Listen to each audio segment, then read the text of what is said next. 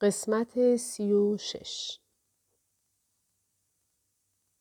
هرچقدر شاه بابت تندی های مزفر به قوام و سلطنه شکایت می برد، خواهرش نخست وزیر را از مریم باز می داشت و این برای قوام و سلطنه عجیب بود. خبر دیگری که در آن ملاقات به گوش قوام و سلطنه رسید احتمال سفر اشرف به شوروی بود. قوام دستور داد تا وزارت خارجه تشریفات لازم را در مورد این سفر به اجرا بگذارد و در جواب مزفر فیروز آرامش علی امینی و ارسنجانی معاونانش که همگی به شدت با اشرف بد بودند جمله گفت که بعدها به دفعات از او نقل شد. این دختر جاه طلب است ولی وطن فروش نیست. برادرش حاضر است برای برکناری من از آذربایجان بگذرد. اصلا شاه جنوب ایران باشد و نوکر انگلیسی ها. ولی این دختره اینطور نیست. در همان زمان که سفارت شوروی در تهران از مسکو برای سفر اشرف و همراهانش موافقت می‌خواست به دعوت انجمن فرهنگی ایران و شوروی مریم فیروز نیز همراه کیانوری و احسان تبری عازم سفری به آن دیار بودند اگر در دیدار مریم و احسان تبری بازدید از مراکز علمی و فرهنگی و هنری و دیدار با سازمان های زنان و شرکت در کنسرت ها و سخنرانی حال پیش بینی شده بود، در دیدار اشرف پهلوی موزه ها و سخنرانی ها و سرانجام میهمانی در کاخ کرملین. این سوال همیشه در دل رهبران حزب توده باقی مانده بود که اشرف چگونه توانست به ملاقات خصوصی با استالین موفق آید. گرجی بدمست و خشن در لحظاتی نیز چون کودکان رام می‌شد. چنانکه در ملاقات با قوام سرانجام و بعد از فریادها نتوانست تشخص آن اشرافزاده مغرور را تاب آورد و سیگار او را روشن کرد. در دیدار با خواهر 27 ساله شاه ایران نیز پالتو پوستی به او هدیه کرد که تا ماهها سوژه مطبوعات مخالف بود. گرچه نشریات حزب توده چیزی نمی نوشتند. استالین خود ندانست که با این هدیه تا چه اندازه زنان عضو حزب توده را سار کرده است. تابستان سال 25 اوج موفقیت حزب توده بود. نخست این حزب با حزب ایران که گروهی از افراد ملی و خوشنام مانند الله یار صالح و مهندس فریور در آن بودند اعتلاف کرد و بعد سه وزیر به کابینه قوام و سلطنه فرستاد. افسوس که دکتر کیانوری جوان بود و در مقابل دکتر کشاورز، دکتر یزدی و ایرج اسکندری به حساب نمی آمد. ورنه مزفر فیروز آنقدر نفوذ و اعتبار داشت که بتواند شوهر امه را وارد دولت کند. با ورود حزب توده به کابینه ائتلافی قوام که ترفندی از جانب وی بود برای تضمین عملیات خروج ارتش سرخ از کشور حزب دموکرات قوام نیز آغاز به فعالیت کرد حزبی فراگیر که قصد داشت اکثریت دوره بعدی مجلس را به دست آورد در مقدم این فعالیت حزب دموکرات و حزب توده دوشادوش می رفتند. چنانکه اعتصاب کارگران صنعت نفت جنوب را مزفر با بردن یکی از رهبران حزب توده پایان داد. از آن سو برای محکم کاری در انتخابات تهران عباس اسکندری به فرمانداری تهران گمارده شد. اما شعله در فارس در گرفت که قشقایی ها آن را برانگیختند. صحبت از اتحاد اشایر بود علیه حکومت و خواستهای آنان. باز مزفر به فارس رفت و زاهدی را که عمویش به او اعتماد داشت در مقامی گذاشت که معمولا متعلق به سرتیب فیروز بود. فرماندهی نیروهای نظامی و استاندار فارس. زاهدی سه چهار هفته پیش از این دیدار مثل همیشه در معیت تیمسار فیروز بود. و در حال قدم زدن در خیابان کاخ. مریم که از خانه مادریش به انجمن ایران و شوروی می‌رفت در برخورد با برادر بزرگ ایستاد و به زاهدی معرفی شد. مریم چون همیشه تند می گفت سریح و مهاجم بود. زاهدی به تحبیب گفت شازده این خواهر شما فوقالعاده است. افسوس که مثل مرد هاست. مریم در پاسخش گفت آخه مرد دور بر خود نمی بینم. شنیدن چنین پاسخی برای آن نظامی که از دستگیری خزعل تا ریاست شهربانی رضاشاه از زندان او تا فرماندهی نیروی فارس و دستگیری توسط انگلیسی ها را طی کرده و به تازگی از تبعید دو ساله به فلسطین باز آمده بود سخت بود اما به احترام رئیسش از آن گذشت دیگر بستگان و دوستان نیز از دست زبان مریم آرام نداشتند او اینک به خواست خود رسیده و از سرنوشتی که پدر برایش رقم زد جدا شده و از صبح تا شام وارد فعالیت سیاسی بود و لحظه ای آرام نمی گرفت.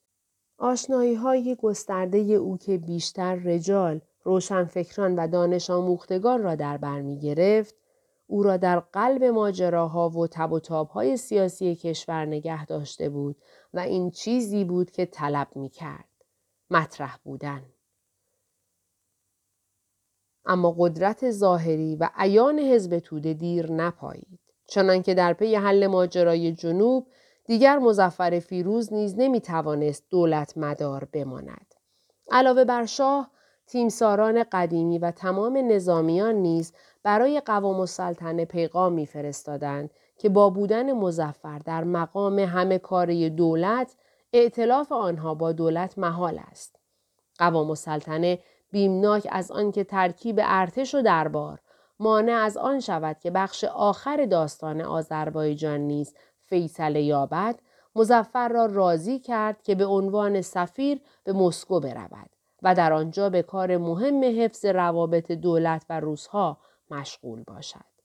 مزفر فیروز که حزب دموکرات را در اوج می‌دید مطمئن به پیروزی در انتخابات و بازگشت مقتدرتر به کشور راهی مسکو شد. این سفر آخرین بود. او نیز مانند نصرت و دوله پدرش رنگ صدارت را ندید. در یک سال و نیم همراهی با قوام و و گرداندن دولت آنقدر بر حوادث و رخدادها اثر گذاشته بود که نامش را در تاریخ ثبت کند. بسیاری می‌گفتند او فرزند خلف نصرت و دوله و نوه شایسته فرمان فرما بود که هیچ پادشاه و هیچ دولتی از دستشان در امان نبود. خارج شدن مزفر فیروز از تهران بیش از همه به مریم و بانده او در حزب توده سخت آمد. با رفتن او شکست ها آغاز شد. اول از همه فرار پیشوری و هزاران تنی که در آذربایجان حکومت تشکیل داده بودند و ورود ارتش شاه به آذربایجان. اما همان دوران کوتاه چنان امکاناتی به سازمان افسری حزب داده بود که دسته کامبخش و کیانوری می توانستند با احتساب آن بر آینده حزب مطمئن باشند. هنوز سؤال اصلی باقی است. آیا مزفر فیروز قربانی توافق قوام و اشرف در آن اسرانه خصوصی کاخ شد؟ چنانکه سؤال بزرگتر نیز در پی آن آمد. آیا فرقه دموکرات نیز قربانی دیدار خصوصی استالین با اشرف نشد؟ هرچه بود در پایان ماجرا اشرف صاحب چنان قدرتی شده بود که شاه عملا از آن محروم بود. سیاست پیشگان طرفدار سنتی انگلیس، فئودالها و سرمایهداران در گوش هم میخواندند که دختر رضاشاه بیش از برادر دوقلویش جسور است و برای حل مشکلات شهامت دارد. همین گفته بر نفوذ و قدرت او می افزود. چنانکه یک سال بعد از حل ماجرای آذربایجان سرانجام توطعهای که از کاخ اشرف آغاز می‌شد و شاه خود را به دنبال آن می‌کشید قوام و سلطنه را از صدارت انداخت. روزی که قوام دل شکسته از تهران می‌رفت تا در پایان دو سال صدارت هیجان انگیز در سوئیس بیارامد و از شهرت جهانی به دست آورده بهره گیرد در فرودگاه علی ایزدی رئیس دفتر اشرف حاضر بود مراهم والا حضرت را به جناب اشرف ابلاغ می کرد. در همان زمان به اقوای اشرف میز و صندلی محل حزب دموکرات را تاراج می کردند. شاه هنوز از این بازی ها بلد نبود. به فاصله کوتاهی بعد از ساقط کردن قوام و سلطنه اشرف شخصیت مطلوب خود را به نخست وزیری رساند. عبدالحسین حجیر گرچه از اعضای دربار بود ولی شاه چندان تمایلی به او نداشت و او را برای نخست وزیری نپخته و جوان می‌دانست ولی اشرف موفق شد. همزمان عضوی دیگر از باند خود را نیز وارد معرکه کرد. دکتر منوچهر اقبال را اشرف از دوروبری های قوام و سلطنه قاپید. حزب توده به خوبی می‌دانست که هدف بعدی است. توجه اشرف به مسائل زنان باعث می شد که گاه کرشمه هم برای اعضای سازمان زنان وابسته به حزب توده می آمد که بلا فاصله کشف و خونسا می شد. میهمانی های اشرف که در آن نه فقط جوانان و اهل خوشگذرانی بلکه شخصیت های مملکتی، سفیران، فرستادگان کشورهای دیگر هم حضور داشتند از چشم رقیب او پنهان نبود. چنانکه اشرف نیز با امکانات گسترده‌ای که داشت رفت و آمدهای مریم را زیر نظر گرفته بود. معموران خفیه شهربانی جز آنکه در هر گوشه اطلاعات مربوط به حزب توده، سازمانهای کارگری، زنان، روزنامه نگاران را برای اداره آگاهی میفرستادند بولتنی محرمانه نیز روزها تهیه می کردند که نسخه برای شاه و نسخه برای اشرف می رفت.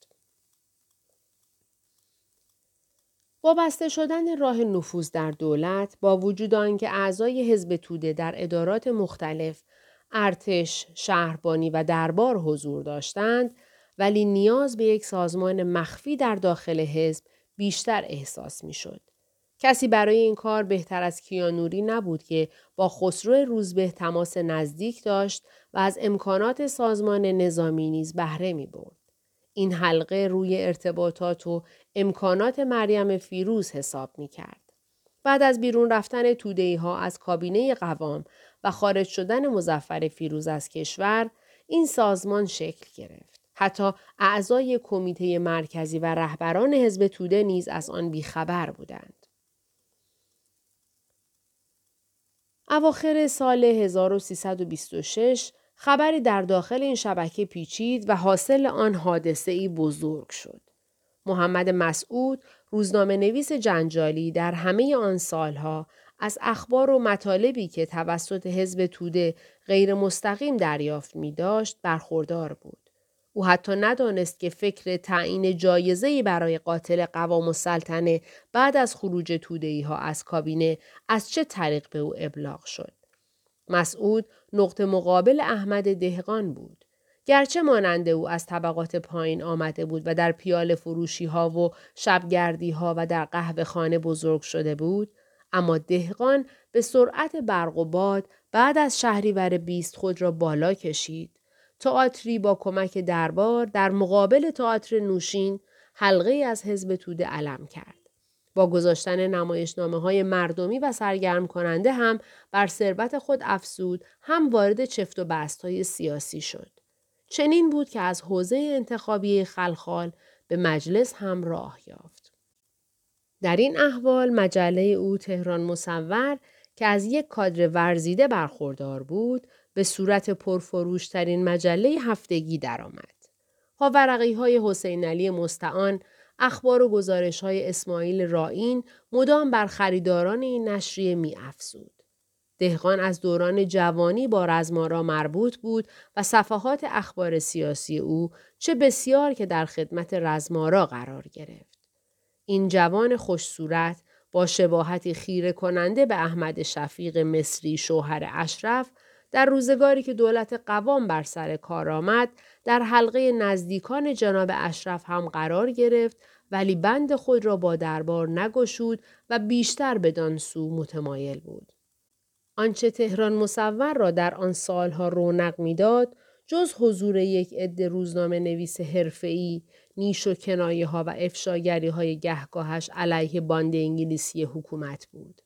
با گذر ایام تمایلات شدید ضد کمونیستی هم در آن راه یافت و این درست خطی بود که قوام دنبال می کرد. در آن زمان تمایلات طرفداری از آمریکا نه چندان واضح بود و نه چندان بیخریدار چنانکه رزمارا خود از همین راه می‌رفت. اما مرد امروز محمد مسعود فقط انتقاد تند و گزنده داشت و به پیروی از سبک مدیرش که فقط از دردها و کمبودها می‌گفت پرخاشجو و منتقد بود و حامی و پشتیبانی نداشت. افشاگری های تند این روزنامه علیه دربار، رجال و وزیرانی که مدام تکرار می شدند در دل مردم می نشست. در پایان سال 26 اشرف چنان صاحب قدرت شده بود که می توانست کسانی را بخرد و به استخدام درآورد. او به راهنمایی احمد نامدار، محمد علی مسعودی و عباس مسعودی در صدد جذب محمد مسعود برآمد. ابتدای کار مسعود ناز کرد.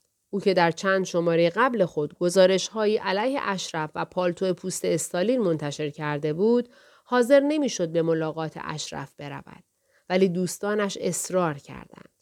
حاصل آنکه محمد مسعود شبی در زمستان سال 1326 در کاخ اشرف در جمع دوستان بود و کنار بار گیلاس ها بالا می انداخت و در انتظار تشریف فرمایی والا حضرت.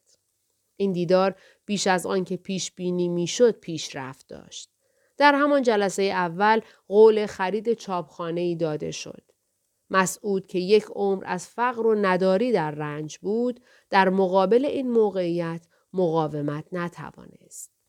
دو روز بعد پاسپورت و حواله او آماده بود. ولی مهمتر از آن سندی که محمد علی خان مسعودی در اختیارش گذاشت. از آن جنجال ها که مسعود دیوانش بود. فردای آن روز احمد نامدار که با مریم از سالهای گذشته آشنایی داشت و در حلقه سهشنبه ها بود وقتی خبر ملاقات اشرف و محمد مسعود را برای مریم فاش کرد خود ندانست چه کرده است. محمد مسعود فقط فرصت یافت که به این و آن بگوید که برای خرید چاپخانه‌ای به بلژیک می رود و برای اسماعیل پوروالی همکارش فاش کند که سندی در اختیار دارد که شهر را تکان خواهد داد. سندی مربوط به رزمارا. وقتی پیاله ای سر می کشید دیگر اختیاری از خود نداشت. قتل محمد مسعود که سازمان مخفی حزب توده توسط روزبه و حسام لنکرانی اجرای آن را به عهده گرفت مبارزه را رنگ خون زد. این ماجرا حزبی را که تا آن زمان هنوز یک جریان قانونی و قدرتمند بود با یک اشتباه آن هم جانبداری از باجخواهی نفتی استالین و تمامی روشنفکران و اهل شعر و ادب و هنر را در خود جمع آورده بود و اعضایش زیر فشار دست راستی ها خود را سربلند نگه می داشتند به خطی دیگر انداخت. قتل محمد مسعود در جلسات بسته گروه مخفی به عنوان یک پیروزی بزرگ ثبت شد. نخستین عامل آنکه شهر بدون نیازی به دخالت حزب توده این قتل را به دربار نسبت داد و تا روزها در مجلس و در روزنامه ها با اشارات و کنایات آن را با قاتل میرزاده عشقی توسط عوامل رضاخان مقایسه می کردند. این ماجرا از سوی دیگر به رزمارا نشان داد که حزب توده چنان قدرتمند است که می تواند از او نیز محافظت کند. اما نکته ای که ندیده ماند این بود که حادثه قتل محمد مسعود رزمارا را به ترس انداخت و واداشت تا هم شتاب خود را بیشتر کند و هم متوجه نفوذ و حضور حزب توده در ارتش باشد. این اطلاع برای معاملات بعدی او که برای رسیدن به قدرت روی آمریکایی ها حساب می کرد و در ادامه خط قوام السلطنه و از روی الگوی او میکوشید روس ها و انگلیسی ها را نیز به نوعی بازی دهد مفید بود. افکار عمومی این قتل را به دربار نسبت دادند و حتی شش سال بعد که خسرو روزبه به آن اعتراف کرد نیز باور نکردند اما دربار و های اطلاعاتیش دانستند که دیگر با قدرت تهدید کننده ای روبرو شدهاند. گرچه گزارش های سفارتخانه ها نشان می دهد که انگلیسی ها و هم آمریکایی ها هرگز باور نکردند که دربار در این حادثه درگیر نبوده است. حادثه در زمانی رخ داد که رزمارا تمام موانع را رد کرده و به آنچه می‌خواست نزدیک شده بود. افشای آن سند می توانست نقشه های او را به هم بریزد.